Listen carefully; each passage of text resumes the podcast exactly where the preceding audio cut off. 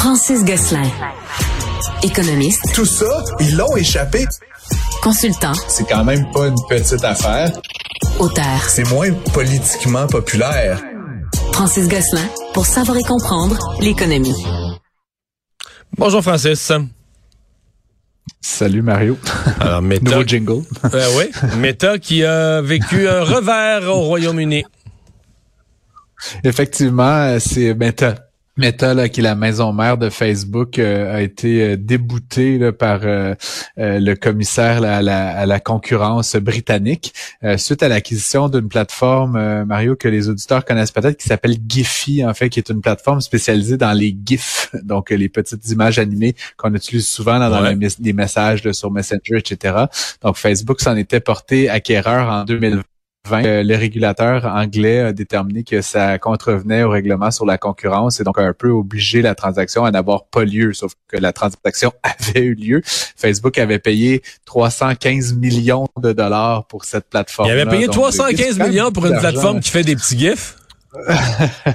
ça va mieux d'être beau. Quand j'ai vu ça, faut t'en vendre beaucoup. Je me rappelais pas d'avoir faut que Puis en plus, ce qui est étonnant, Mario, c'est que le modèle d'affaires, pour moi, est pas très clair de Giphy dans la mesure où la plupart des GIFs, notamment sur Messenger, etc., sont, sont pas à vendre. C'est vraiment comme un, artefact que tu ajoutes un peu dans le cadre d'un message. Tout ça pour dire que suite à ce revers-là, euh, Facebook a décidé de ne pas en faire appel et donc euh, plutôt de se départir en fait de l'activité de, de Giphy qu'elle revend à euh, une autre entreprise dans le domaine de l'image qui est Shutterstock, là, que beaucoup de, de gens connaissent certainement comme faisant Tu vas venir ma prochaine question. Ils l'ont acheté 315 millions. Est-ce qu'il l'aura? Parce que là, quand tu vends, quand tu vends avec les autorités réglementaires qui t'accotent un fusil sur la tempe, d'habitude, c'est pas tellement bon pour ton, ton rapport de force comme vendeur, là.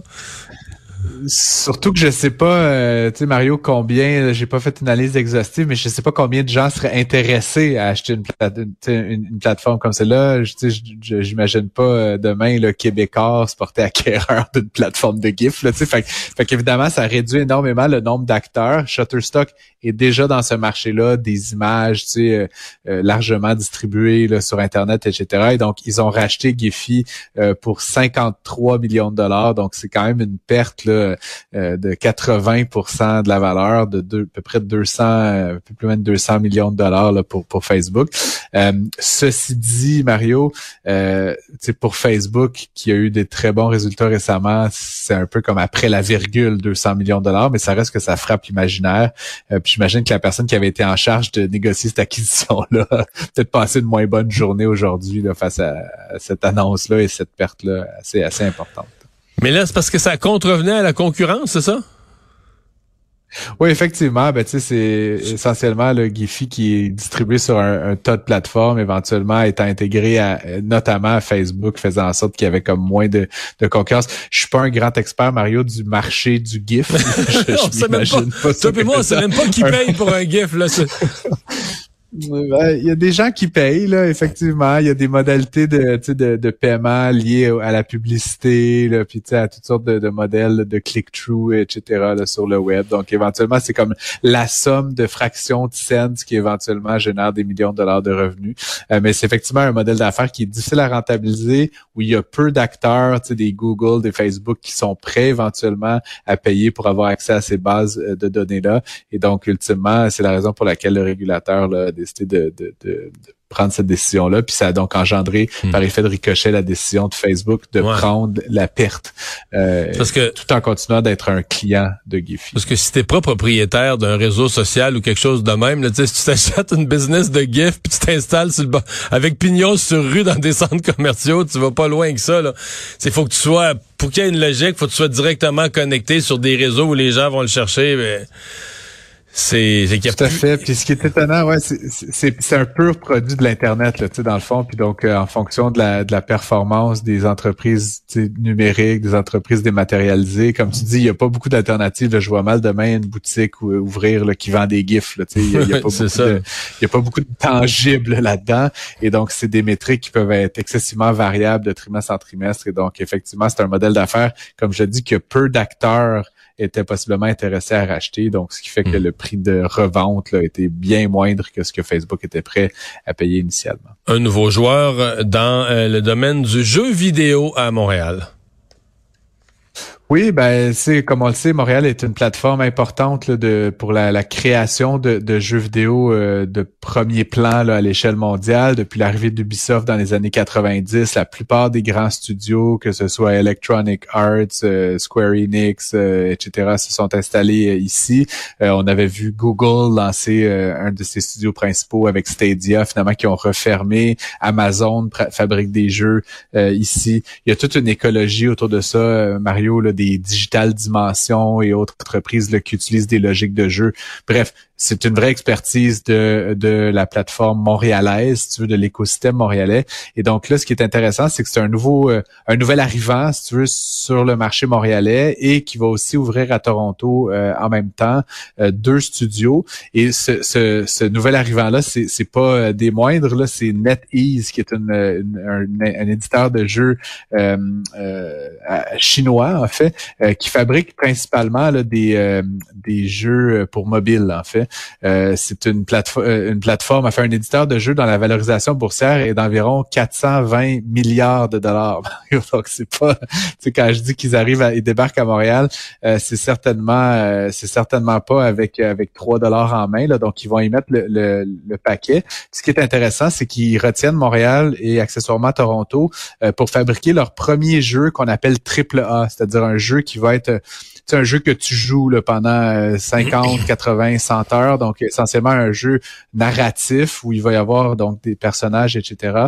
Et donc euh, c'est des jeux qui sont très compliqués à faire, où il y a un taux de succès qui est pas garanti. Et donc ils prennent un gros pari et pour ce faire donc ils lancent ça euh, ici à Montréal. Euh, donc c'est quand même une, bonne nouvelle pour l'écosystème de jeux vidéo euh, montréalais. Bonne nouvelle mais en même temps moins bonne nouvelle parce que ça veut dire évidemment un nouvel acteur qui va se, se battre que pour avoir les mêmes talents les, mêmes que, que, toutes sortes d'autres studios d'ici. Donc encore une fois ça confirme notre notre importance mais en même temps ça va mettre un, un peu de, de sable dans l'engrenage pour certains studios déjà établis et Netflix qui continue son offensive pour les restrictions de partage des, des comptes. Ouais, ben j'en parle parce que tu te rappelleras, Mario, qu'on en avait parlé, je pense que c'était l'automne dernier là qu'ils avaient lancé ça pour le Canada. Donc, en fait, en limitant le partage de mots de passe, ils espéraient que les gens, par exemple, dont les enfants utilisaient aussi le même compte familial, allaient devenir abonnés. Donc, eux aussi, à leur tour, mettre un 10, là, 15 dollars par mois. Ça avait fait là une espèce de... Tu sais, les gens criaient au scandale. Je connaissais des, des gens là, dans mes amis là, qui déchiraient leur allait beaucoup, là, pour vrai, là.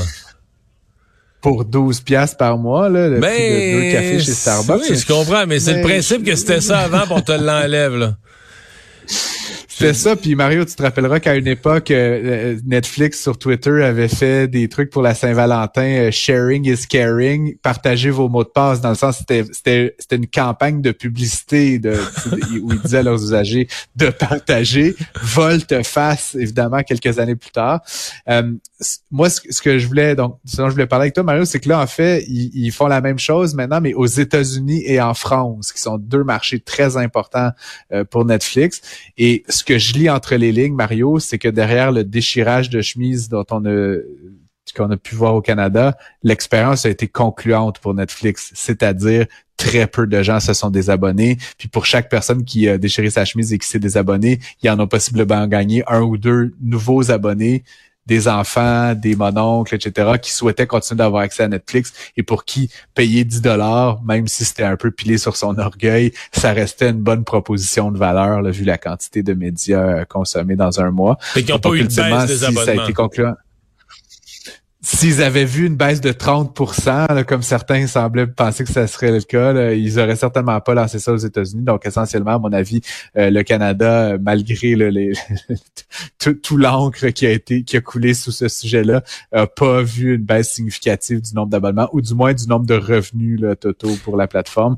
Et donc, essentiellement, ils annoncent là, que finalement, les, principaux maintenant pays euh, vont également devoir le payer. Puis bon, évidemment, tu sais, dans le communiqué de presse, là, Mario, c'est que euh, ce sont des gens qui contribuent à financer les grands films et les ah, ben meilleures ben séries ben télévisées. Puis euh, on invoque la juste part, là, quasiment. le Gabriel Nadeau-Dubois aurait pu écrire ça. C'est beau quand même. merci Francis. Beau quand même. Ah, à demain. à demain.